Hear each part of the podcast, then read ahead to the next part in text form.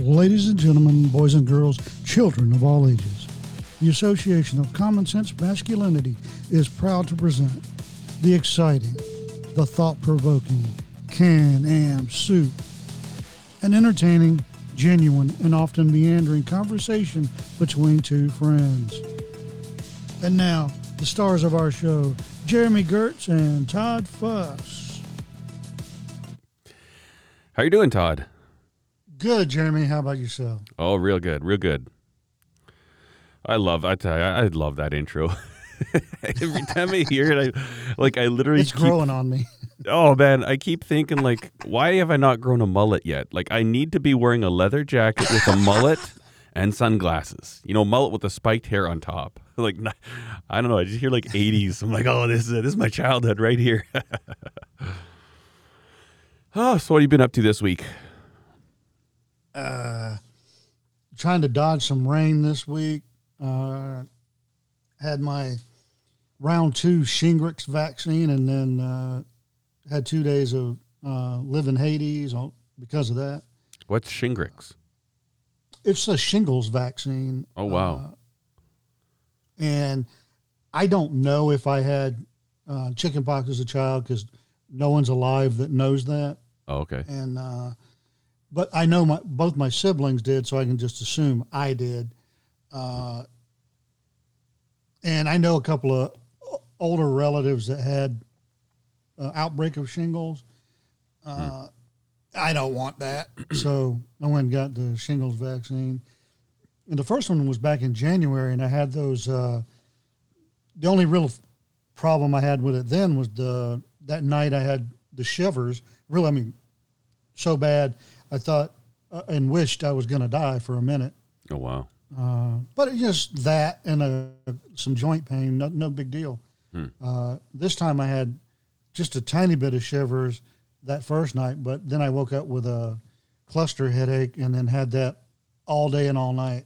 I woke up fine this morning, but hmm. uh, and you have a headache, and then that the next level is a migraine, and the next level is cluster headaches. And oh, well. I used to have them when I lived in Florida, but uh, hmm. uh, so that, about eleven it? o'clock. Eleven? No. Um, yeah, it was almost twelve o'clock noon yesterday. I, I about blacked out, so I had to go go to bed. Oh wow. Oh. And then are you done? Is it the, just the two shots and? Yeah, yeah. Oh, it's the first one and a booster, and you're good. Oh, okay. hmm. And one of the older folks that I know that had shingles outbreak, it was months. Wow. Of months, and oh no way. Yeah, yeah. Like my mother in law had it. It was a couple days. You know, my father in law caught it in time, and went and had the medicine they give you at like the emergency room. Yeah. Uh, and he was able to fight it back. I mean, very fairly quickly, so it wasn't bad for him. But the other two folks I know, it was just months of horrendous pain. Yeah. Oh, I knew commercials like the. Sometimes you see those commercials for the different drugs for them. Like, oh man, that doesn't sound like a good time. Ay, yeah, yeah. No, no, no. And the oh god, the uh, the pharmacist who gave me the the shot was the worst shot giver in the world. Did she miss a few times or what? oh no, I've never had a shot that uh, I bled like that afterwards since oh, wow. my, I went to basic training. Wow. And you get like twenty shots in one day. That's crazy. They just hop you up with stuff and you, you join, don't they? Uh, well, yeah, because you go through the vaccine line, and we had the old pneumatic guns. Uh, holy, holy oh crap! They'll rip you open if you if you flinch. Wow! They will rip you open, and uh, I've never heard of that, but it sounds horrible. yeah. So it's not um, like an individual syringe, one at a time. No, you might get um, up to four or six at a time. Oh man! And the gun has the syringes on it, and each pull of the trigger is one dose. Oh. Um, but you might be getting up to four at a time. Does it actually? Is it like when you say pneumatic? Does it sound like a, a air nailer? like is that actually go? No, no, oh, no, okay. Because that would be terrifying. I think that sound into your arm would. Oh. You don't hear anything when they push the button.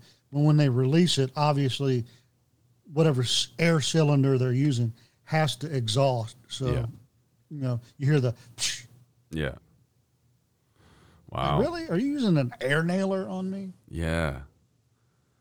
That's And crazy. It was so bad because a lot of people that were never scared of needles go through basic and now they're scared of needles. I was Hmm. the exact opposite. oh, really?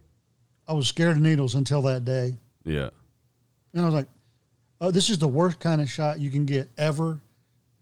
Oh, okay. No problem. Yeah. Yeah. I Not don't scared like. of it anymore. I used to be fine with needles, and then like it's probably like grade four or five. uh, One of my cousins went to get a needle, and the needle broke off in his arm.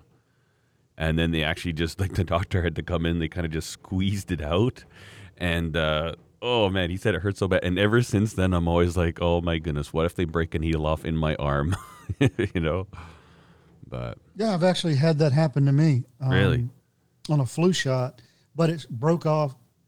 It was a tiny bit hanging out, you know, because they didn't put the needle all the way in. That's why it broke.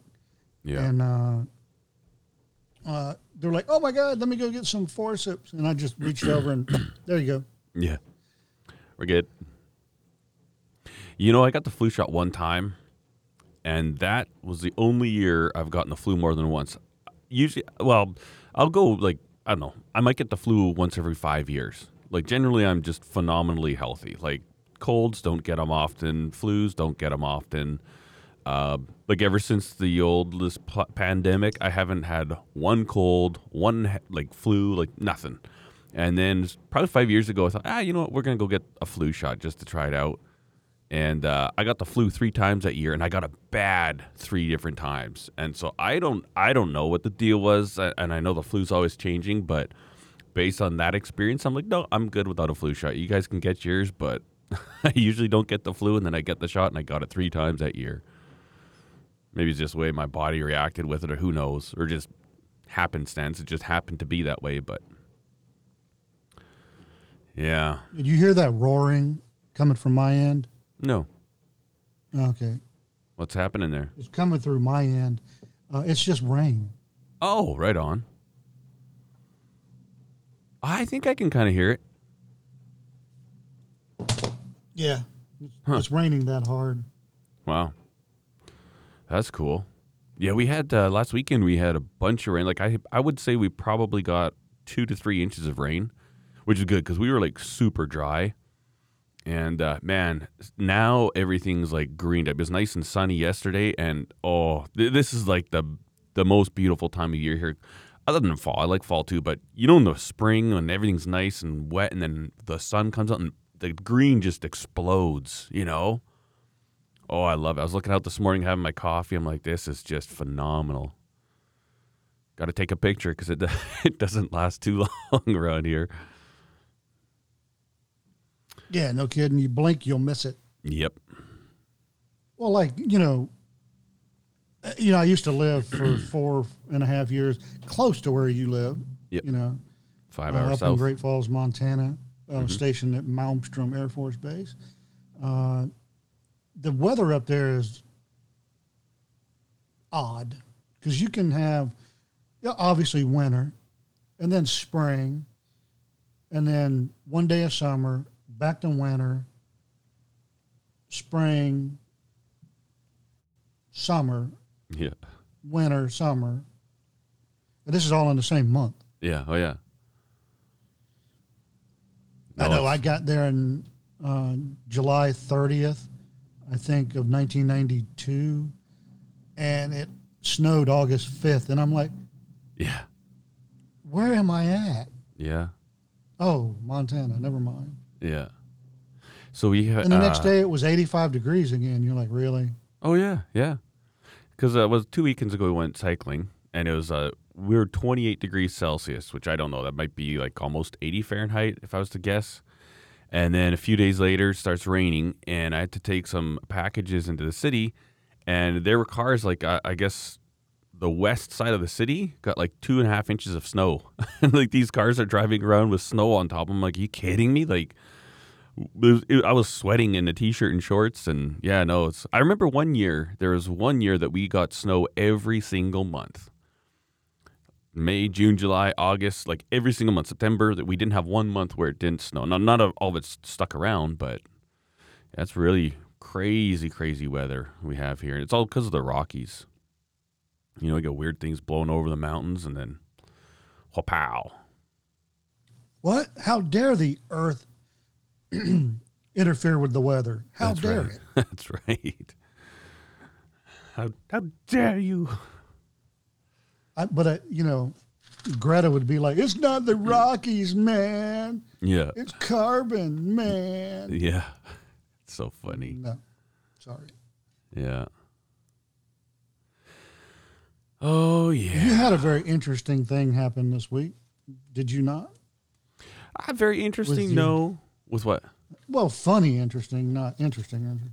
I I don't know which one you're talking about. Give me. Oh, uh, there's more than one. No, no, no. with your neighbors.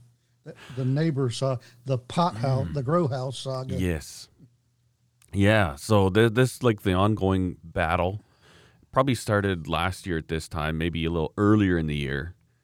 Um, super long story short, some people came from the city at the start of the pandemic because they wanted to grow their own food, I guess.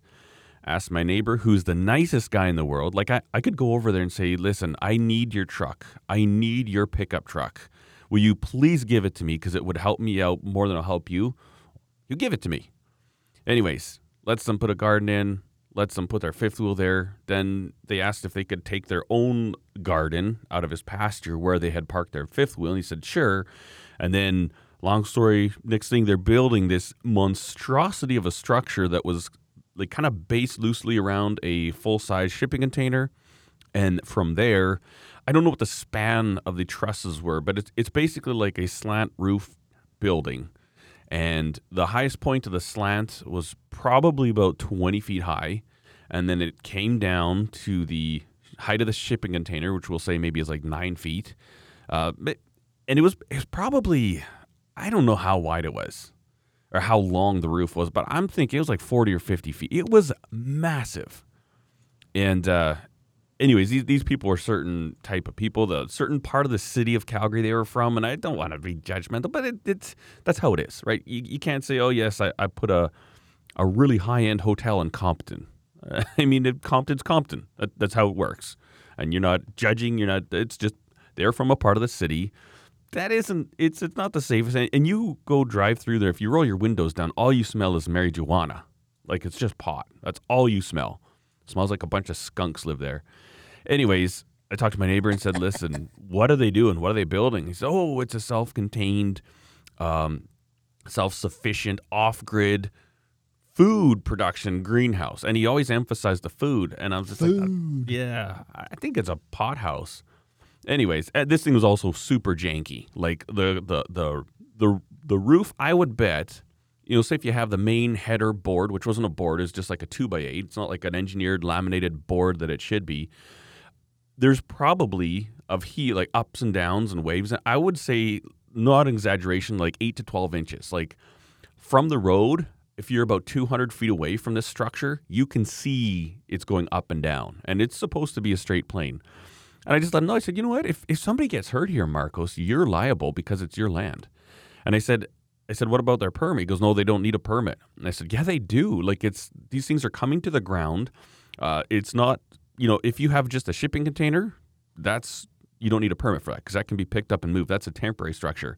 So if they're putting this thing and anchoring it to the ground, it is a full-on building. You need a permit. If it's over 100 square feet in this county that we live, you need a permit. Anyways, no, no, no, they don't. They don't. And it was, it was kind of a thing. And I said, Marcos, listen, and two, like I mean, admittedly, it looks absolutely disgusting, right? And, and my thoughts are like, okay, everyone around here has worked hard, has paid the money to buy land, paid the money to build their house so that they could have a nice little place out and away from people. Like ultimately, if you live out of town, it's a choice, right? And yet hmm. these these guys want to come out from the city and build this eyesore that they don't have to look at every day. And I'm just supposed to sit back and twiddle my thumbs and be like, oh. And at the same time, you know, it's conflicting for me because I don't, I think, you know, you should be able to do whatever you want within reason. But I don't like, you know, the less government regulation on my life, the happier I am.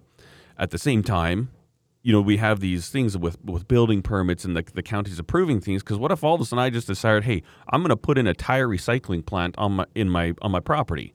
Well, you know, that's not fair to my neighbors. you know, so I understand the would, checks and balances. Like like most of it your neighbors, right? Yeah, yeah. freedom is all about you do whatever it is you want to do as long as it doesn't affect someone else exactly. in a negative way. Exactly. And my big concern is I'm like, so these people were pretty, I, I don't want to, whatever. My boys would be playing their guitar out on the front deck and they'd drive by and finger them. So I'm like, okay, so this is a type of people I'm dealing with, and I'm, you know what, I'm fully making a judgment call. If if you look like a piece of garbage and you're gonna finger a kid playing a guitar, he wasn't being obnoxiously loud, but he played. They played for six hours straight, and it was driving them nuts. And it's like, dude, I own this land. Why don't you go back to your little part of the city in that little slum that you live in? I thought these are the people I'm dealing with. Okay, boom, done. So I said to my neighbor, I said, listen, I said I'm not playing any games here. I said you have them get a permit if I don't see the permit stapled to the fence, because you have to do it, like you legally have to put a little piece of plywood there and staple it so that without entering the property, we can look at the permit. I said, if I don't see that and they're working there, I'm calling the county. And I said, if they find out you're building something illegally, you can get fined and it's on you. So I would strongly suggest you go out there and have a talk with them and tell them they're no longer able to do this until they get a permit. Anyways, soured my relationship with that neighbor, obviously. Uh, but the way I looked at this was that, you know, say in, in two years they get this project done and they're growing a bunch of marijuana. I and and and the kind of people that are involved in that activity and and what's it going to be like? Are they going to like distribute out of there? Like i don't even know how the drug scene works but i know you don't really want to be hanging around with drug dealers drug drug it's it's not something i want any involvement with whatsoever. And i'm like so now all of a sudden you know, fast forward two years, if I just sat on my thumbs like a little pacifist nincompoop, um, now all of a sudden we got these shady characters in and out, and my family's right across the road. I'm like, ah, if I could have just spoken up right now, I would far rather not end up in that situation. So, anyways, what ended up happening, and this is something I just learned, they did apply for a permit, and I think it was October because my other neighbor, my, my next door neighbor beside me, he was a retired city cop, and it bothered him. All of us had had talked to each other at some point in this construction, saying, "What the heck is going on?" Uh, one of my neighbors actually rode her horse in there and said, "Listen, you guys got to get a permit. This is looking terrible. You don't even know what you're doing." And she's an old, you know, old cow cowgirl, and she talks like that, and uh, kind of a real spitfire of a lady. I think she's like 80, and she still competes. Just great lady, and you know, she'll tell anything to anyone's face, but. Um, and so we're kind of all on board. And he said, Well, I wonder why they stopped building. And so I let him know. I said, I actually told him they had to, or else I was going to call the county and, re- and, report this building. So, anyways, um, he called and and said, "Listen, I don't think they have a permit here because he said I, I, don't want this going on because they were kind of coming back and kind of looking at stuff." I said, "No, no, they got a permit for it." And he goes, "Oh, okay." He goes, "Yeah, they permitted a, a garden shed," and he said, "What? What do, what do you mean a garden shed?" Said, "Yeah, they're building like uh, it looks like a small hip roof barn garden shed." He goes, "Okay." He says, "I think you guys should come check this out because that's not what uh, they're actually building here." Anyways, inspector came out, took a bunch of photographs, left, like didn't enter the property. As soon as they left, my neighbor came roaring out on his quad and locked the gate up to the property. and then uh, all winter they've been hauling tires. Like they probably have about four to five hundred tires sitting like oh, by this pile of junk and old bricks. Like literally, someday they'll just go back and forth all day long with a bobcat with a pallet of tires, another pallet of tires, and it was funny because he started hauling this stuff away, but he wasn't using the road because the road, you know, goes from the front of his property into this yard. It's the shortest way. He's going around through his fields, and I think it's so that we, we don't see him. Uh, but anyways, they came out. Was that last weekend? Yes, last. No, it was the weekend before the weekend before and they took down the entire roof. And so they're done. They're gone. And uh, yeah, so it's, it's kind of like a battle that we've been fighting for over a year. And oh, it felt so great. I saw them taking it all down. I'm like, this is just wonderful. But uh, you know what? From their standpoint, I bet they made bank on all that wood because I'm not joking. They had this really like a commercial big cube van, you know, like with a like maybe a Daewoo or some Yeah. big big cube van, like something you could big, like not just a pickup truck with a cube van. Like a Hertz rental van. yeah, like the yeah, big for ones. the American audience. Yeah, there you go. And they had that thing stacked to the gills with plywood. Like the the plywood when they're stacking it at the end, it was a, probably I would say five feet high. They were like lifting it at shoulder height, loading it in. I'm like, wow, that's a lot of money right there. But yeah, Oh, so, absolutely. so that's my long story about fighting with my neighbors. yeah, sometimes you got to stand up, got to speak out a little bit, you know. Absolutely. Um, it, yeah, like you said, it's it's kind of tough because we're all about freedom, but but Mm-hmm. You know, I'm also about you know doing things as safe as they can be done, and not every law regulation in place makes sense. Some do, um, and I also don't want. Uh, my neighborhood going to pot. So Yeah. community is one of the things we have to fight for too. And like my community out here is, you know, two houses. Um, my community used to be, you know, 3,500 houses, Mhm. but you know, you want your community to be safe for your children. And, um, as we all know, children aren't the smartest creatures, you know, in and of themselves. They're going to go play. They're going to go do stuff. And if something looks like a lean-to roof that uh, almost reaches the ground, think about it from a kid's point of view. That's a ramp Oh yeah, or a slide. yeah, You know, uh, no. So we're not going to put up with that kind of stuff. And it, it- you know, if you're from that area and you've lived that in that area your whole life, you kind of know the kind of people and the kind of intent. hmm So, Yeah. you know, And- like and- here, um, the lady down the that owns the property ad, adjoining us uh, has like 250 acres. She uh, harvests rock out of there, uh, architectural rock. And when we first bought the house and moved in, they were pulling rock and driving it out of here at 1 a.m. Sunday night. I'm oh wow, nobody does business at 1 a.m. on a rock quarry yeah, ever. yeah, Something fishy going on. So I, you know, when we finally met the lady who owns it, she's very, very elderly. And I just said, Hey, what's up with, you know, these in the middle of the night rock runs? She's like, What do you mean? They should only be working from this time to this time. Uh, no. And then at first she didn't believe me. And then she got to thinking about it because one of her supervisors, you know, facing felony charges. She didn't say for what. Um, and I don't even think she meant to say that, yeah. you know, let it slip out, but it did. and it hasn't happened but once since then. So, Interesting. and I firmly, firmly believe there's some something being grown out there because she only comes out to do payroll and to, to drive around on her property. Mhm. And there's some places out there she can't just get to with her truck. yeah, I'm just saying, you know, yeah, and and so and I just found out yesterday. Oh my God. I almost, oh, this will get under your skin. Old man came to the door yesterday. Uh, great watchdog Benny is too, by the way. Uh, didn't see him till I did. really? Really? come on, Benny. But uh, strangely enough, Benny was looking at me with the same kind of thought. I'm like, yeah, uh, we'll, we'll talk about that later. Yeah, Um, and it turns out he's a guy that lives down the street the other way. Um, he's the actual closest neighbor that's two miles away, okay, and uh, and he looks like his yard looks like a stereotypical middle of Kentucky or Tennessee mountains hoarder, right? yeah, yeah, got rusting out vehicles, rusting out equipment. His barn is literally falling into the road.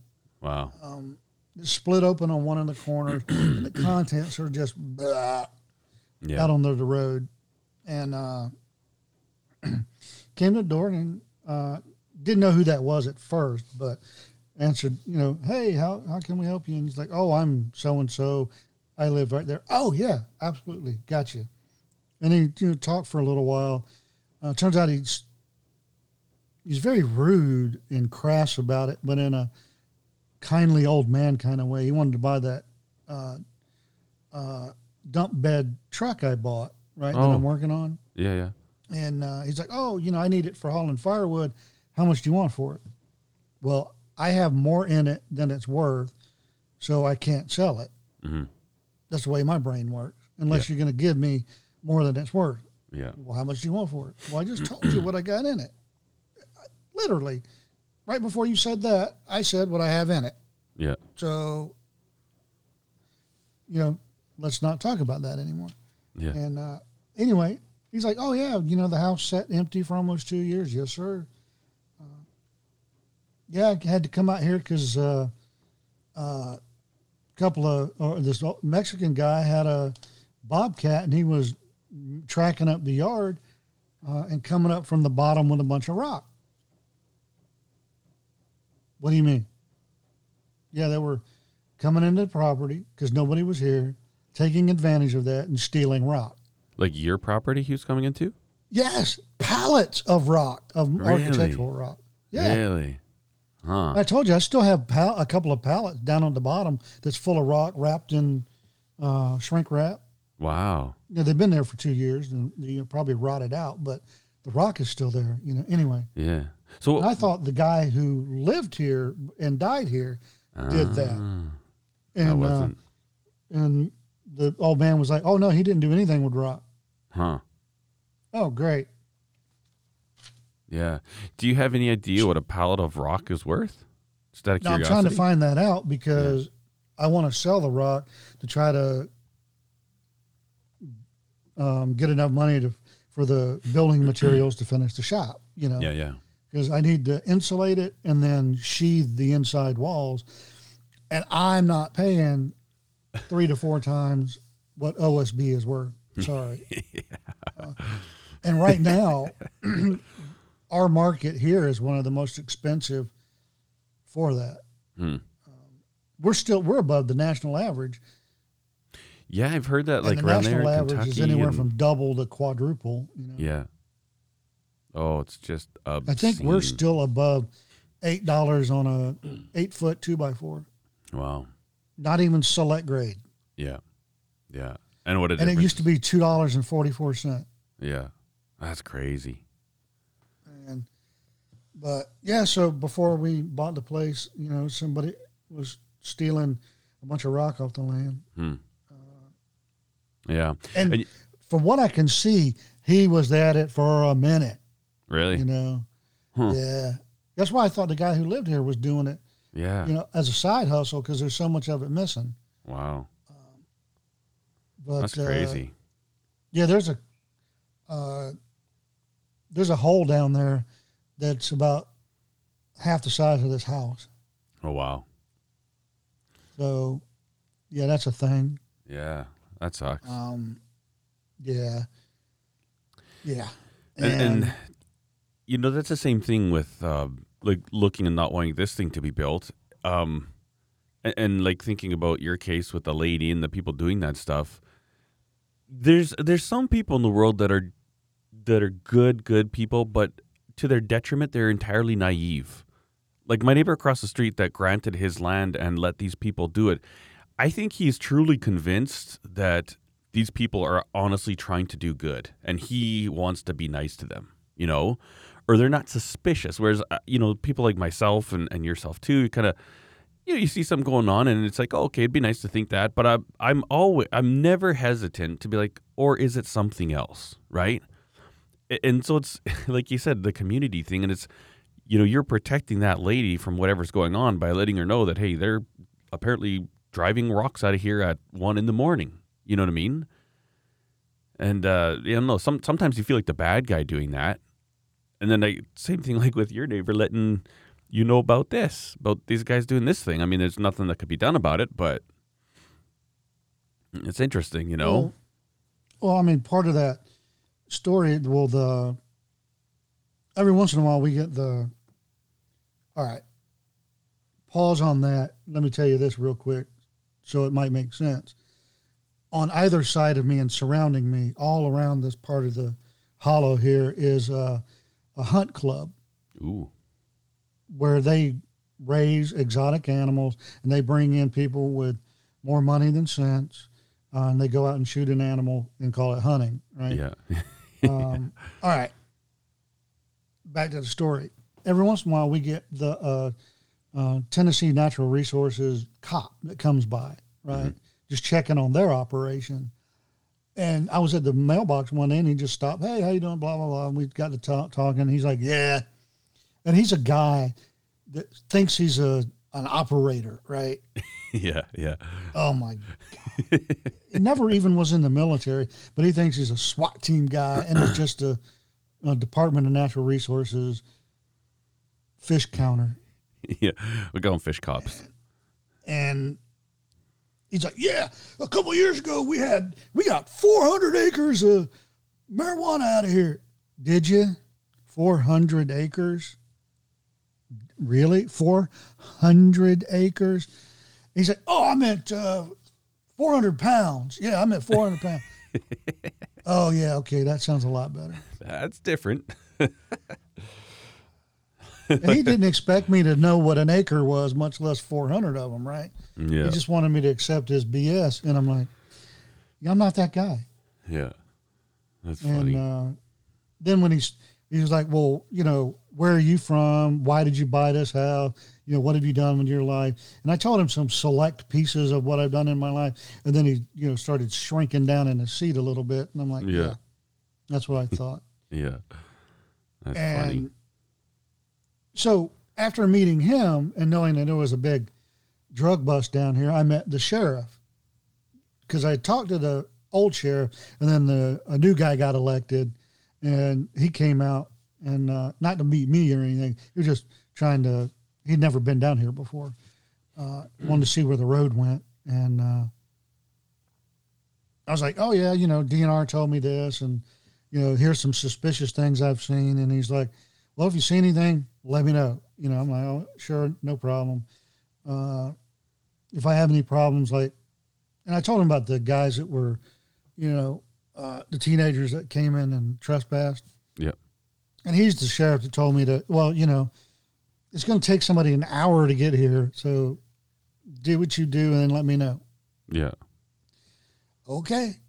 Yeah. And, uh, and then, you know, that's why I, after knowing all of that, that's why I decided to, you know, approach her and say, Hey, I just want to let you know. And I wanted to see her reaction. hmm And she had a genuinely horrified reaction. Um, now she is doing some janky stuff down there because she's one of the other things she said. Well, do you know what I'm really doing down there? Mhm. No, I thought you were farming hay and rock. yeah, If it's anything more than that, I don't know. Just quit waking me up at 1.30 a.m., okay? yeah, And if the cops come, I hope they have the right address on the freaking warrant. yeah, yeah. because somebody's getting laid out. They Did she? come Uh, in my house at two a.m.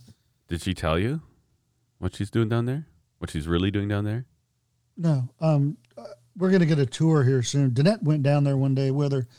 Um, I wasn't able to go, uh, and it was just pouring down rain, so we weren't gonna get out of the truck anyway. Um, only thing that we're going down there for was to check a cell signal. Oh, okay, yeah. She was putting up a wireless camera system on her gate, and we're like, "We told you we have no cell signal down here." Yeah. Like literally the day before. Anyway, um, so they went down there, verified that no, there really is no cell signal, and uh, but we haven't had the tour yet. But that's that's coming up really soon, uh, and I'm going to find out what what else is going on down there. I have a suspicion I know what it is, and if it's just that, uh, I don't really care. Do you want to share that? I honestly don't care. It doesn't affect me. Um, you do you. That's between you and God. You know. Yeah. What do you think it is? Sus- suspect. Either uh, she's got a grow house down there. Yeah. Or she's pulling rock off of the somebody else's land again. Hmm.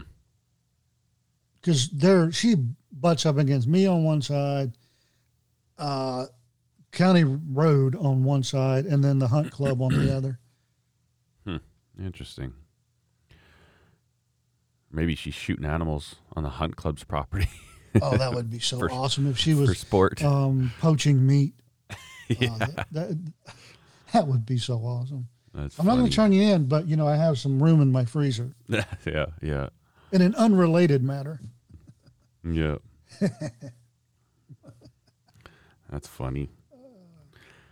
That's But- crazy. All the all the laws that I I, I don't know. I've tried to find different podcasts, and I've been listening to the Meat Eater podcast with Steve Rinella, and uh, they quite often talk about, at least lately, the different laws and regulations in regards to, you know, what you do with meat and what you could give away, and uh, and they try and really. Uh, so basically, you can't ever barter or trade with these products, right? I, I think you can with like hides and mounts, but there have there's regulations to that. But meat you cannot trade for, right? So say, hey, listen, I'll butcher your deer for you if I can take a you know backstrap for myself. That is illegal, you know. But and then so they always try and come up with these different gray areas or like you know trying a scenario, and that's kind of interesting. But you saying that just you saying that hey, can you?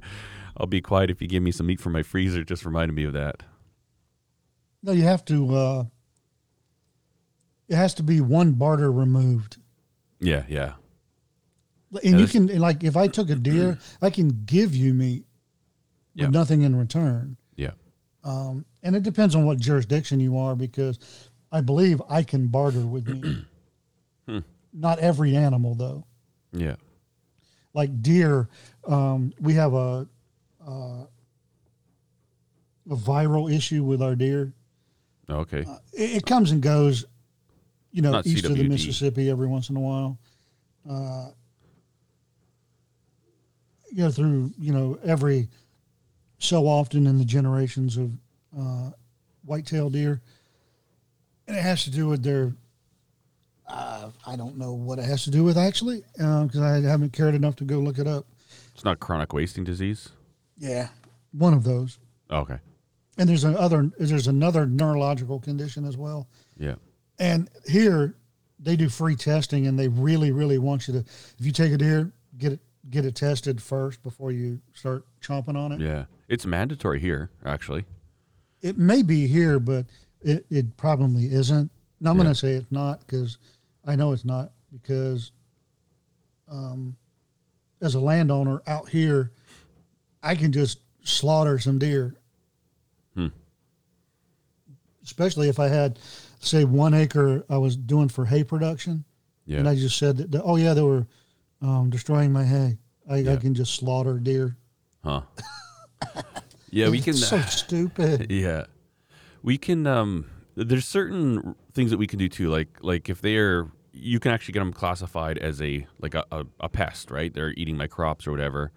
Um, And so I think if you are the landowner to a certain extent, like if you're just if you had a lot of land, you're just going and wiping them out. I think it might be a different story. But uh, so CWD, chronic wasting disease, I don't know exactly what it is, but it, a lot of it has to do with malnourishment. I think, and I might be wrong here, but I've always understood it like this, or because I know that certain areas they want to control. The more they control the deer population, the less likely they get CWD, and CWD is a result of too many deer on a, a land, and so where I where I hunt, it's a certain zone like zone two twelve.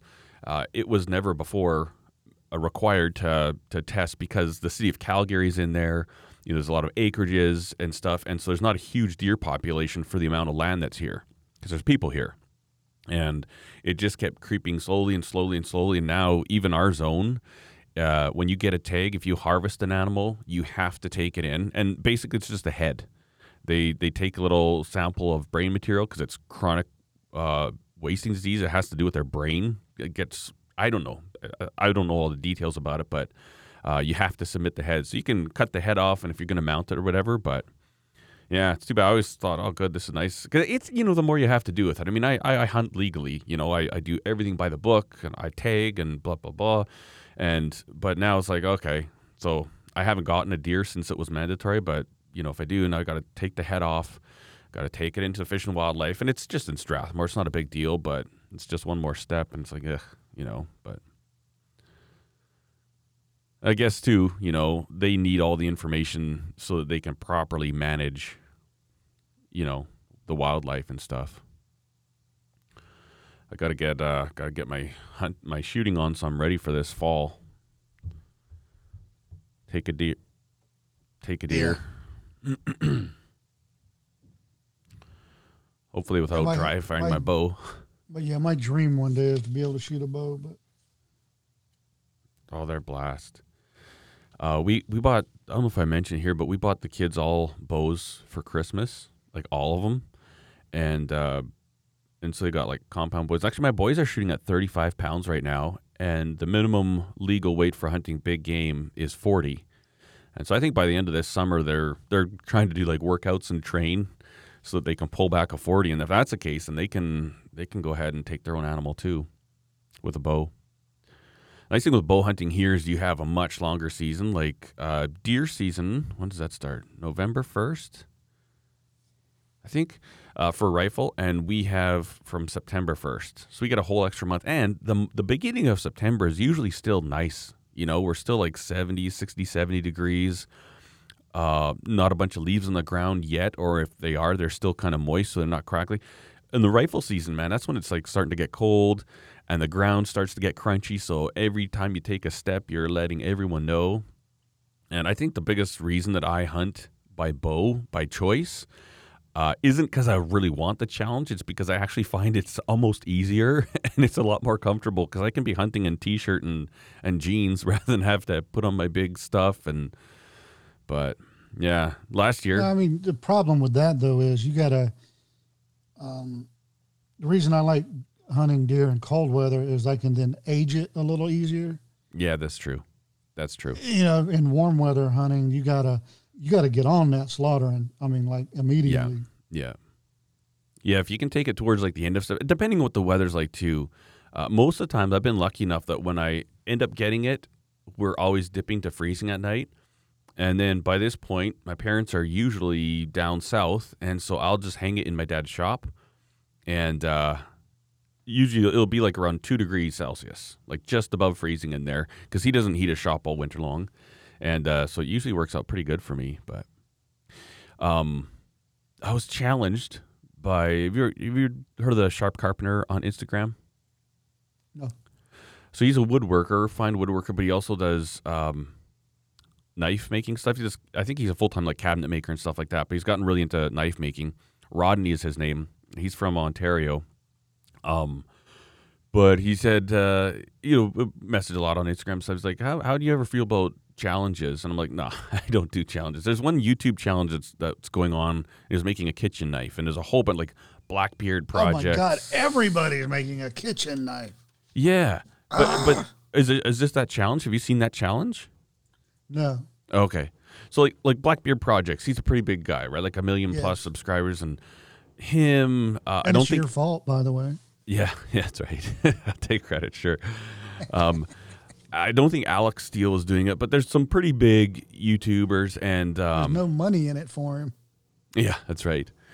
um, but they kept asking me, like, we want you to do it. And I just never responded to emails because I, I, you know, I don't have to explain myself to anybody. But, um, and it's like, do I want to challenge, uh, like, and it, it's like a head to head. And so you basically do a full video on making this knife. And then they have, I don't know what it was, like some, uh, like a Discord page or some way that the viewers of these different things can actually vote. And then they were starting a YouTube channel dedicated to this one single thing.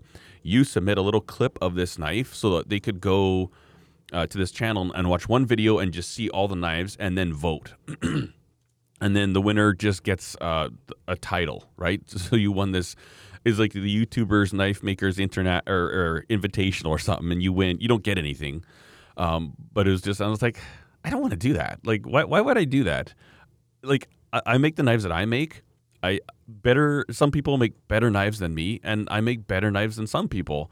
I'm not communicating. I'm not uh, sorry, competing with them. I'm competing with myself, right? Like, I want to make sure my knife is always better and better and better. You know. So generally, I hate challenges, but uh, Sharp Carpenter challenged me to shooting your bow three days a week and a minimum a minimum of 12 arrows. And uh, so that's why i accepted his challenge but that was about a week and a half ago and i haven't shot once since then. So rodney if you're listening to this i apologize. You win. Yeah yeah. But i love that idea because you know so so last year i got my bow you know, out. you know how funny you can make this honestly Oh. You accept this challenge or any challenge on the internet, and then just don't do it. yeah. And then at the end, just make a video going, "You challenge me, I accepted. You win." Yeah. Just, I should accept all challenges. Shorts. yeah, that's right.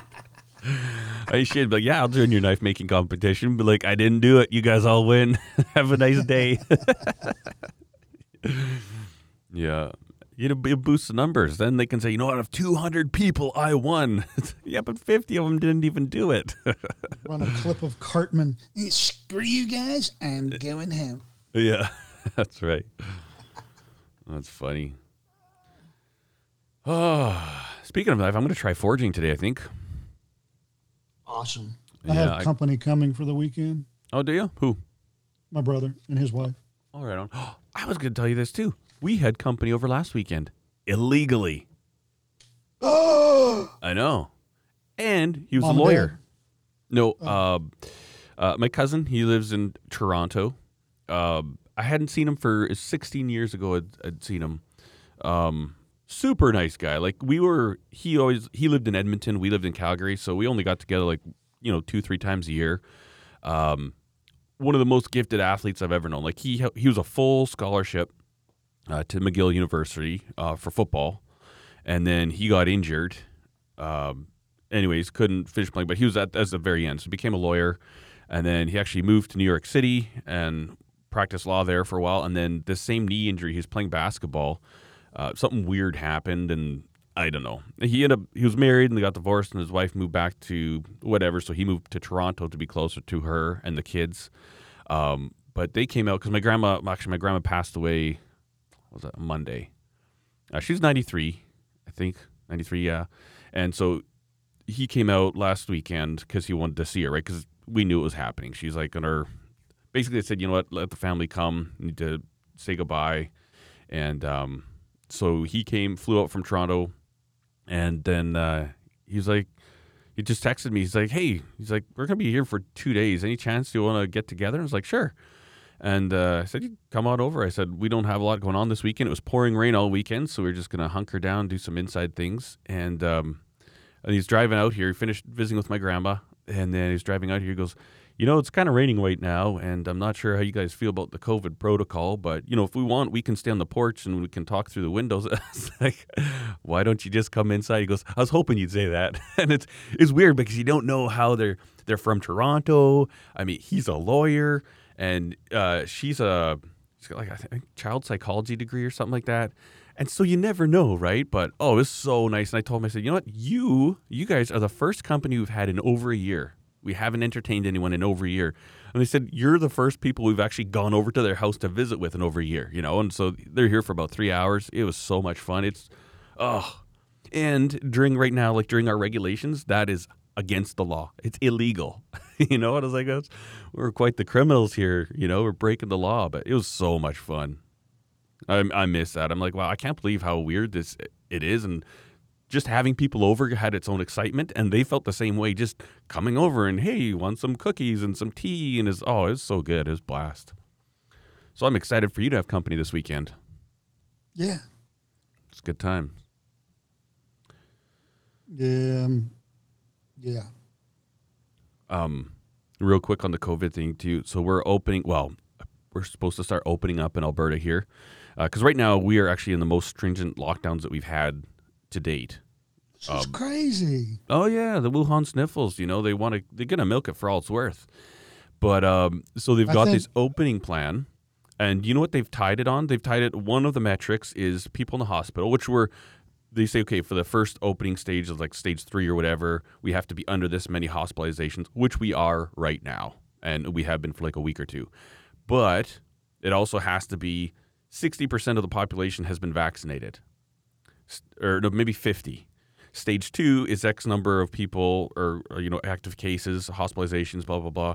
Sixty percent vaccination, and then the the last and final stage there has to be seventy percent of the population vaccinated, and the government says you know what vaccinations will not be mandatory, but freedom. but you can't actually go to a restaurant until this number of you had your vaccines, and it's like it's like me saying, listen. I am going to feed you. I'm not going to starve you. But if you don't become a Catholic, you don't get food. I'm not starving you. But if you don't become a Catholic, you don't get food. Or if you don't become a, a, a Hindu or a Buddhist or a Nazi, you don't get food. It's like that is called mandatory. You know? It's it's like it's like hiding a gun in a garbage bay, pointing at it and say, "I've got a real gun here, but I'm not I'm not holding you at gunpoint." This is a bag. I'm holding you a bag point. It's like, come on, just tell the truth. You know, quit quit politicianing it. Oh yeah, well. I uh, I don't go out very often because I frankly don't have to. I Yeah. worked with- I've worked amongst you humans for a long time, and uh, I'm sick of you. So, but no, I went. That's why we get along. to get my uh, my Shingrix uh, Volume Two, uh, my shingles vaccine booster, uh, and get a haircut on Thursday, and it was right around a couple days after the whole we opened up completely. It's just up to you whether you want to wear a mask or not. And I, I wasn't even thinking about it because it's been so long. I had a mask yeah. and put it on. Went in to get my haircut. I'm sitting there and I'm like looking around. And about half the people have masks, and about half of them don't. I know I've had the COVID vaccine, and I wasn't even thinking about it honestly. Yeah. And I just pulled my mask off at the exact same time. I I said "eff it." yeah. There's a grandma and a about a nine year old boy standing right next to me, And the you didn't actually like smiling because I you? just said that word, and the grandma's smiling because I just took off my mask. I'm yeah. like, oh, cool. we can all get along. Crowd after all. pleaser. Yeah. That's right. Todd, the people pleaser. You know, Do what you got to do. but Yeah. uh, there's a, a, a gentleman of the gay persuasion that uh, works there, and I'm not just assuming. Um, he cut my hair once, and he told me he was gay. I Mhm. didn't ask, and I'm like, I don't know why you're volunteering. Yeah. Maybe because I don't wear a wedding ring. I don't know, but uh, hey, thanks, but no thanks. Yeah. I don't wear a wedding ring because my fat little finger won't fit it anymore. Yeah. and I've I'm on my I had my wedding ring. Then I find you know when you get money, you get the upgrade. Your your wife gets you the upgrade uh, wedding ring. And then I got fat and I couldn't wear it anymore. Hmm. And then I got a cheap stainless steel ring uh, that I could wear, and it wasn't comfortable, and so I just quit wearing them altogether. My, my wedding ring is on my keychain, but Oh, cool. Is it gold? It's uh, white gold and gold. It's based on uh, one of those jewelry designers Oh, yeah, yeah. design. The name escapes me, but it looks like it has screw heads all the way around it, Oh, yeah, yeah. I've seen ones like that. and it's a Cartier design. And Hmm. uh, uh, anyway, so that's all my. I, and you know, for the whole time I was in the Air Force, the first eleven years, it was verboten to wear jewelry because you know Yeah, yeah. worked on the airplanes, and it was illegal to wear them, Hmm. uh, which is odd because you could wear your dog tags. Yeah, that's true. Eh? Yeah, even the military is uh, has weird isms like that. But Yeah. Did you have to wear your dog tags? you know, I know I'm married. You know, what does anybody else need to know? Yeah. And So- by the way, it, it's if you're one of those people that's trying to be a gray man, where you're not seen by anybody, Yeah. Yeah. you just look you look benign, you blend into the background. Yeah. One of the things to do is not wear a wedding ring, Huh. because then the bad guys don't know you have a family. they don't know to follow you home, find out where you live, to take your family hostage. Blah blah blah. Like any of that's ever going to happen. Yeah. Stop it, you morons. Yeah. But anyway. Um, It's like it's like video games. being- Gives them something to do. being kidnapped in the United States is so rare as to be statistically um, non-existent, right? Yeah. If you go to um, Central or South America, those chances go exponentially higher.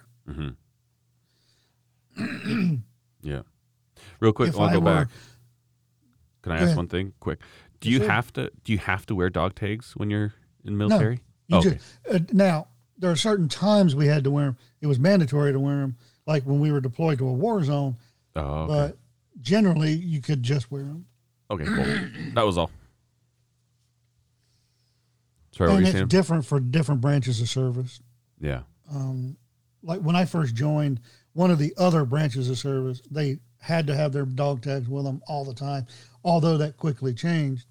Um, I joined the Air Force in 1987, and you know,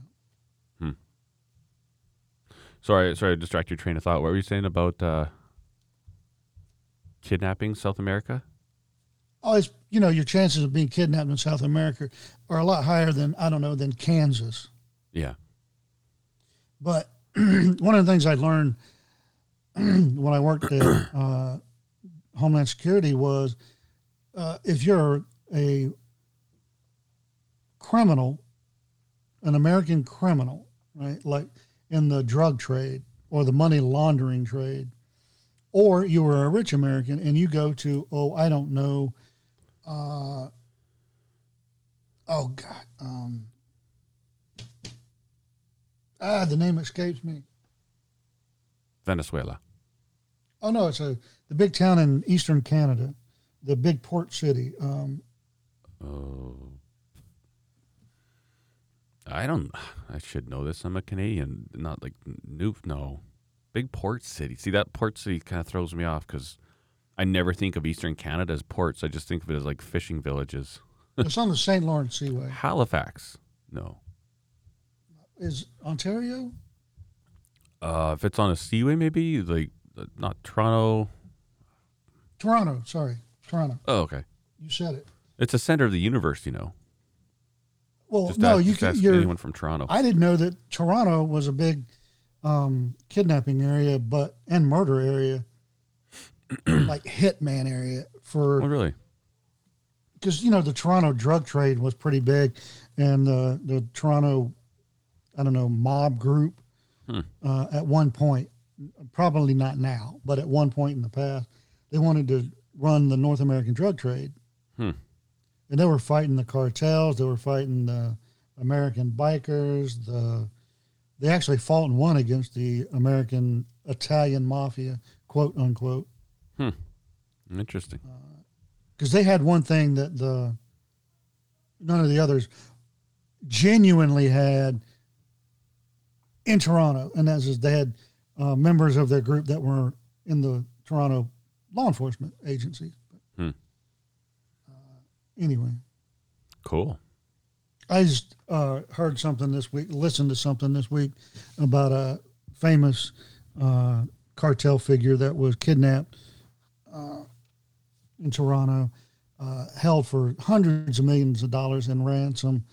Uh, but what they wanted was the the raw opium Hmm. worth hundreds of millions of dollars.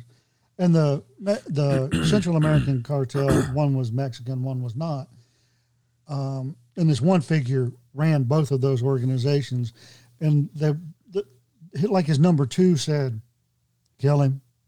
Huh. They're like, "What do you mean? He's the leader." No, you kill him. I'm the leader. Yeah. In fact, if you have him up there, I'll come up there and kill him. Yeah. So it kind of backfired on him. Yeah. Yeah, we were talking about crime last night with the kids because we were driving out to my parents. We were going there for supper last night, and um, there's some oncoming traffic. There's a you know like a one lane highway, one lane each way, and there's probably about four or five vehicles in a row coming, and all of a sudden, this motorbike pulls out, and then another one into our lane, and then like like literally not enough time to pass, and then just stays right on the center line, and literally lane split. And like I moved over, obviously, because I'm like, what the heck? I look back, and they both had Hell's Angels patches on. And like when they rode by me, I gave them my fist and I put my horn on. Right? I'm like, you idiots! Like literally, they were just not. They're just not gonna wait. They're like, no. past these four, they're at the very back, past four vehicles, and so like they're probably halfway through. They're passing the second or maybe the third car when they passed me. If I hadn't moved over, you know, they're dealing with a game of inches. And so I was pissed off these guys. See the see the Hells Angels patch and I was like, oh those Hells Angels. I'm like, ah, and maybe I shouldn't. I'm like, ah, whatever. You you guys are being jerks. They know it and they just kept riding. But um so they we're talking to the kids about Hell's Angels, and they're like, "So are our bike gangs actually bad?" I was like, "Yeah." He goes, "But what if it's just a group of riders?" I said, "You know, some people like to think they're in a bike gang. Like, I said, it's got weird. There are certain bike gangs that are worse than others, but it, the general connotation, if you're in a gang, uh, you know, not like happy gang old folks time, but if you're in a bike gang, they're doing bad stuff. I'm like, what do you mean? So I said, you know, they they control drug sales in areas, and and you know, say they have this part of the city. Another bike gang says, oh, we're going to try and start selling quietly over here. And then this bike gang finds out, then they're going to say, hey, listen, get out of our neighborhood or else we'll kill you. And then they fight. And they said it's for everything. It's like organized crime, you know, uh, drugs, prostitution, all this stuff. And I said, that's how they work. And I said, they're very lucrative. Like they make a lot of money. And I said, you know, the Hells Angels are a bad one. Uh, here, a one that was started locally is called the Grim Reapers. Um, actually, one of my, my friends, his his grandpa was one of the founders of the Grim Reapers. Um, but yeah, and I said it's just like anything, just like like the mafia or the cartel. Um, you know, these people they they do crime, and I said, and these people, you know, the higher up you get, the less bad things you necessarily have to do, and you just become like the boss, and everybody does all the work, and it, it goes down, down, down to a point where they'll have like you know the homeless people or the poor kids on the street doing the dirty work for them, and then you get paid, get paid, it moves up and up. And I said, so the guys that have been in it for a long time, they're well to do. Like there's Hell's Angels that, that have some of the nicest houses in the nicest parts of the city, you know? But it was just interesting. We were talking about that with them last night. Good old organized crime.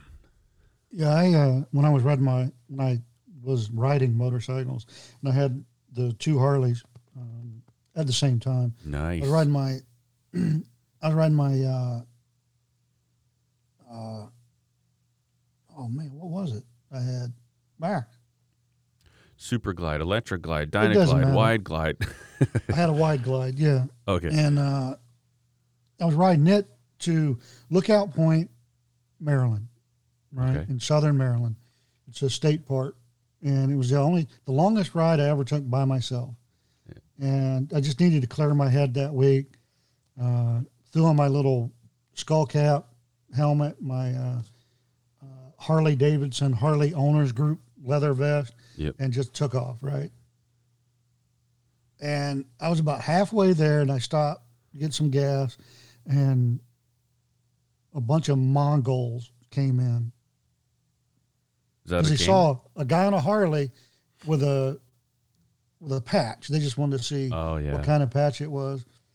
And Mongols are the biggest competitor uh, to Hell's Angels Hmm. in America, and they're also more violent. Hmm.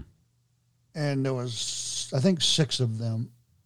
yeah. And they came in three on three on either side of me. They were like, you know, who the f are you? Mhm. And I turned around so they can see that it's just a Harley owners thing. No other. We're not a bike club. You know, we're not a biker gang. We're just a club. And generally, Hell's Angels, Mongols, all of them, they just leave you alone. you Yeah. know. Yeah. And uh, and they're like, they, they said some things, and I'm like, I'm looking down at my feet and I'm just trying to keep my temper under control. And I just decided, you know what? I looked up at the guy who was talking. And I said, You're either going to whoop my blank or kill me anyway. So just F you. And Yeah. flipped him off. Yeah. And, uh, and he just stood there staring at me for a minute. And then he squint, you know, his eyes narrowed and said, Brother, that's the only answer that's going to save your life. And he just started laughing. really? The rest of them started laughing, and uh, he left. As, And then you know, you and they started leaving one by one. And the uh, number six, the last guy, he punched me anyway. Oh well. It wasn't hard. Yeah. I think he was trying, but he was a a little weasel guy, and uh, I just, you know, moved with the punch, took it, and they left, and I wasn't hurt at all. I didn't even have a mark on me, Yeah. and I was just like, "Whoo, thank God." yeah. and then went back, uh, finished my ride, went home, uh, contacted the authorities and let them know what happened Yeah. because there were witnesses. So, Yeah. Those kids are vicious. and I knew a couple them. of members of the sheriff's department down there, and you know, Yeah. Um. Yeah, the motorbikes are so fun. Oh, so I went and took some packages when it was one day it was pouring rain. I thought, you know. I really don't care. I've got rain gear. I've got everything dry as a bone, and so I went in on the the highways, and I put all these like packages into a garbage bag, strapped on the bike so they stay dry. And then on the way back, like I was studying some maps. Like I've got this. Um, like a back road map book and it's like for like places to go fishing hiking atving and all this stuff. And so i was just piecing together all the gravel roads from the city to where i live. And i found this route and i was like you know this looks really cool. I don't know if it's going to work. Looked at it kind of studied it a bit while i was having i had like soup and sandwich for lunch. And then uh, go in on the way back. I'm like okay let's do this. And you know I don't know if I'll ever be the guy that puts a phone mount on his motorbike because the, th- the thing I kind of like about my motorbike, mine in particular, a DR650, there's nothing electronic on it, right? Like it's carbureted. Uh, there's no electronic fuel ignition. It, has a magneto, a spark plug, and it's 100% purely mechanical. There's an alternator, and um, I'm like, you know what? Well, not an alternator, magneto, right? But um, I'm like, why would I want this? Like, and the thing I kind of like too is that if my phone rings and I'm riding my motorbike, I don't know it. And when I'm done my motorbike and when I decide, okay, I'm going to stop here, if I want, I can look at my phone and see who was trying to get a hold of me or what was going on. You know, um, obviously, I want to make sure my wife doesn't feel, but she can just see where I'm at. She can just look up my location and, oh, okay, he's right here. But so I went and I did this whole route and it was some, I found some beautiful gravel roads and just going from memory, you know, come to a fork in the road. Like I, I think it goes like this and this and this, and it's pouring rain the whole time, and I was doing like between eighty to ninety kilometers an hour because the roads kind of get, you know, center strip gets a little bit hard down and packed, a little bit, a few places get kind of soft, but man, that was like, oh, like I, I told Steph, I got home and I said, you know what, I, I can't believe I'm saying this, but my favorite pastime is motorbiking. I like it more than I like skiing and snowboarding, which I like just a little bit more than bicycles. And this this dual sport thing, man, oh, it's I, I can't believe it. I feel like this is what I was meant to do.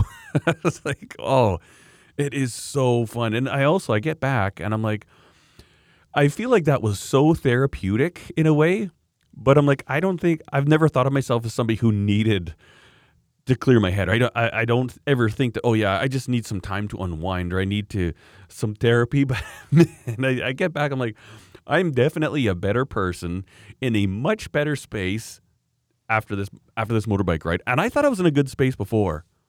Oh, dude. It's it's unbelievable. I absolutely am loving that thing. It's like an it's an obsession.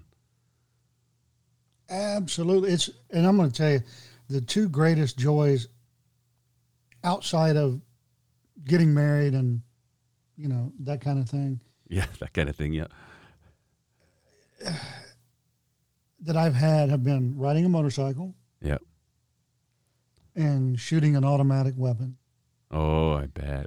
there are two things that literally, literally cannot not put a smile on your face. Yeah. No matter what your mood is, you get behind a automatic weapon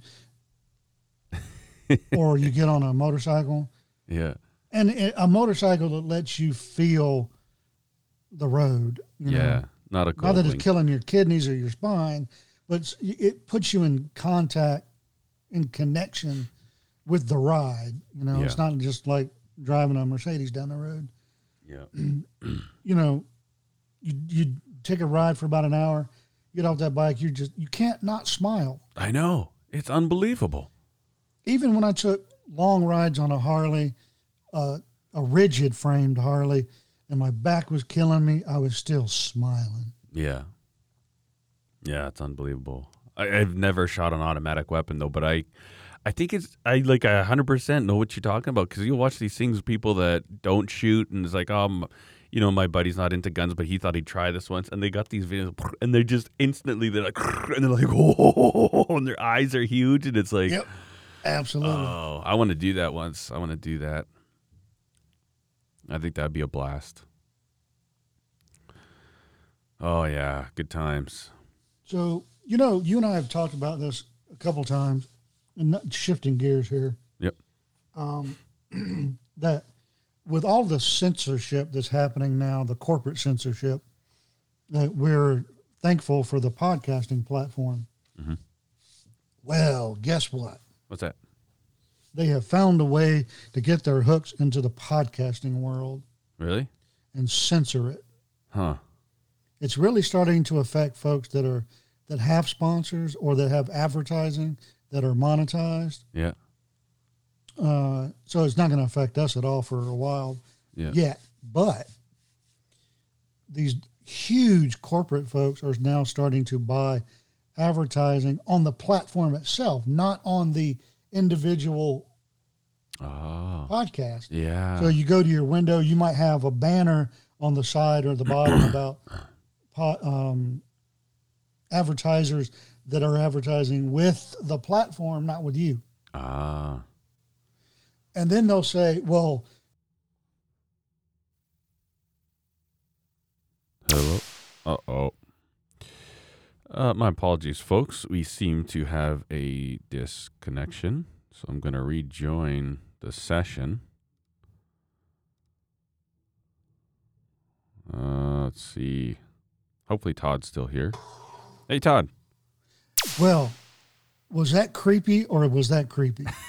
yes, or they shut down our podcast while we were talking about them shutting down our Just- podcast. exactly. Like I- Todd's about to give out our secret. Turn him off. Turn him off. yeah. Okay, now I got the record going here. Uh, I've got this record to my RODECaster too, so at least we can. Uh, we'll just fill in this little blip with that. Yeah. Oh, that's crazy. Yeah, and uh, I was listening to a podcast. I don't even know who the guy is. Right? He's some. He's a really famous comedian. I don't know who he is. Never even heard of him. Um, probably because he's an ultra left liberal, and uh, so I don't know how he can be famous because I've seen some ultra left lib comedians and they're not funny at all. Anyway, um, but I was listening to the podcast for who the who his guest was. Right. Yep. And then they started talking about this phenomenon that's going on and there's you know really big corporate sponsors buying uh, pieces of the screen on the platform itself, not on the individual podcast. Yep. And then, well, you know, we we we've got this fifty million dollar advertising contract over three years, and you know this podcast here is saying stuff that we feel is hurting our brand. Hmm. Oh yeah, it's working. Yeah. That's crazy, hey? Yeah. Hmm. Because whoever this guy is, his first name is Bert. Um, uh, anyway, uh, what was I saying? Uh, he has two podcasts, apparently. One of them he just has so he can say whatever he wants to say. It's not even named anything having to do with him, right? And he was going off on this, some tirades. You know, that was his venting platform. hmm um, and it's not even associated with his private label. You know, him as a comedian. Yeah. You know, oh no, it got deleted. Wow. He said I went to upload a po-, and he said they didn't even tell me they deleted me. Hmm. And he had to find out and then go ask them, and they're like, "Yeah, we deleted you. Why? Cause Yeah. Um, like yeah, the- our terms of service says we don't have to tell you why. yeah. Good pound sand. Yeah. That like that's been happening in Canada lately. Um like the so there's a bill that's on the on the table right now. I think it's bill C10 or C I don't know exactly the name of it, but uh, basically they kind of they dress it up as saying that and this been like this for a while. The Canadian government has certain things in place to promote Canadian artists. So any radio station in Canada, a certain percentage of their music has to be a Canadian recording artist. Same thing, it's a CRTC, Canadian Regulated Tel. I don't know, but um, you know the the television shows, a certain portion have to be this. Or if you have like networks that get brought in uh, via satellite or something, they pay a certain tax, and that tax goes into the creation of Canadian entertainment and blah blah blah blah. It, it's pathetic. I mean, you know what? Canada holds its own. Uh, You know, they, they do fine. They've got talent. There's a lot of famous musicians. Uh, you know, top quality people like Justin Bieber. but, but, you know, there's a lot of actors that are Canadian, and and it's for a small country. I, I don't think you would ever need to enforce stuff with the government because there's some talent here. Um, and so, but anyways, they're kind of dressing it up under that guise, but it gives the government the uh, ability to, you know, not allow certain things on the internet, and it's based on internet regulation. And so, and they're saying that no, we want to make sure that we can promote Canadian creators, but ultimately, they're it's they're just going to censor, and there'll be certain things that we won't be allowed to see. Certain parts of YouTube that the, the government will say, okay, you know what, this can't come in here uh, certain podcasts we would not be allowed to download. Ultimately, it's just phenomenally terrifying. And they're just kind of dressing it up. And even with this whole pandemic, they were going after if people that had a media presence spoke out against it, the government was seeking them out and giving them fines, you know, harassing. Ultimately, there's nothing they can do.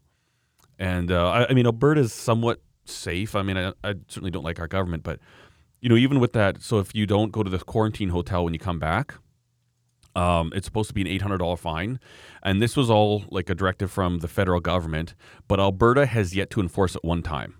So when you land, if you fly into like Calgary is one of the international airports that you can land in. So my mom came back from Phoenix, went landed in Calgary, stood in line. She said she'd never been closer to anybody in like eight months because like move forward, move forward, and they shove all these people into a small little room. She said literally it was shoulder to shoulder when the COVID protocol is six feet apart, right? Like fully retarded, just like everything the government decides to do.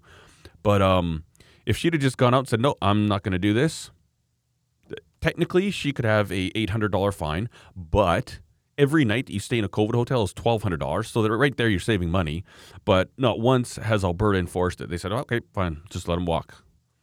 Um, but yeah, no, it's crazy. And then like, like, like people getting singled out and they'll they're they're in, using intimidation tactics because ultimately with our charter of rights and freedoms they, they can't do certain things they want to do which is terrifying because you know that was put in place to protect us from tyranny right? From somebody who literally just wants to control the population. That's why we have those documents in place. It's just like your declaration of independence right? Like or no your uh Bill of Rights. your bill of rights yes. Same thing. It's to protect the people for the future. And man, right now, we are actually leaning heavily on that document, on the Charter of Rights and Freedoms from the government we have right now. Like, that is literally saving our bacon. It's helping us to win in court. It's helping us not to be jailed, not to be fined. That freaks me out, you know? But, anyways, that's, and so, you know what? Like, like I don't, first of all, I'm kind of like, whatever you know, if you're loud and boisterous and obnoxious, then you're on a list, and people are like, "Hey, look out for this guy." And if things were to get really, really, really bad, I don't want to be in a list, right? I want to be like the, the quiet guy that, that tried killing Hitler, who's his right hand man. You know, that guy kept quiet. Obviously, where where did he feel in his heart? And people say, "Oh, the silent majority need to be loud and stuff." And I don't know if we're there yet. I hope we don't get to that point, but I don't know if we're there yet. Who knows? Hopefully we'll just all get vaccinated and then we'll just this all go back to normal and then we'll we'll be able to realize that this was literally just about a medical uh, scare and not anything else. Anyways, well, we, the, at least some of the some outcropping of the uh, media and political power here in America is uh, turning on uh, the machine at least a little bit. Now that they can't they can't um, hide certain facts anymore because they had that big leak that uh, the Biden administration knows and have known for a while about the the Wuhan lab, and that's really where it came from. And shut up about bats. Uh, Yeah. they're still trying. They they tried to squash it again yesterday, but it's out. Yeah, You know, for real, for real, Mhm. and uh, hopefully that'll start. Uh, you know, catching, uh, getting, getting traction and moving forward, and yeah, just putting this thing to bed. Uh, Yeah. At least how it started, why it started. Um, it, it was created in a Chinese lab. Um, a worker was inadvertently affected by accident, and she left the lab, and there you go. yeah, Uh, that's more than likely what really happened, and and at least in Todd's opinion. So yeah, it's it's horrible. Should China pay reparations? Yes, but you know whatever. yeah, They're not going to, so just deal with it. yeah. You know, uh, Justin. Justin Trudeau has um, he's working with Chinese medical researchers, and he's there. The right now, the House of Commons is trying to fight with him so that he's not able to give him access to Canadian healthcare data, but he thinks he should. it's really wow. Anyways, we can't get into this. I got I got to take off here right away, All right, man. and uh, you know, It's been a you know me. been a really great show. It has Other than uh, Cen- corporate, uh, censorship. you know, big corporation turning me off. Yeah, they're on to us. I can't believe we're that big yet, Todd. Like they're literally eavesdropping. No, that's eavesdropping. twice now. yeah, That's twice we've started a conversation about censorship, and one of us has lost our internet. yeah, that's true. So we should just turn their mics on. and Say, hey, why don't you talk to us? If you're listening to us, you may as well just chat with us. Yeah, let's have a Discord. Maybe you That's can change my mind. That's right. and then all of a sudden they come on. Okay, I'll agree to that. I knew you were spying on me. right on. Well, thank you everybody for listening. Sorry to drop this thing off short, but I got to run here. And uh, yeah, if you like this show, tell your friends. Whatevs. We we like doing it. We're gonna keep doing it, regardless. So, uh, if you can stand listening to us, thanks for hanging out. We appreciate it. And Todd, it's great talking to you again. Enjoy your company this weekend. Absolutely. Uh, you enjoy it. Get out on that motorbike. Oh yeah, you, you don't don't have to try and ask me to do that. right on. All right, Talk folks. to you again next week. Sounds good.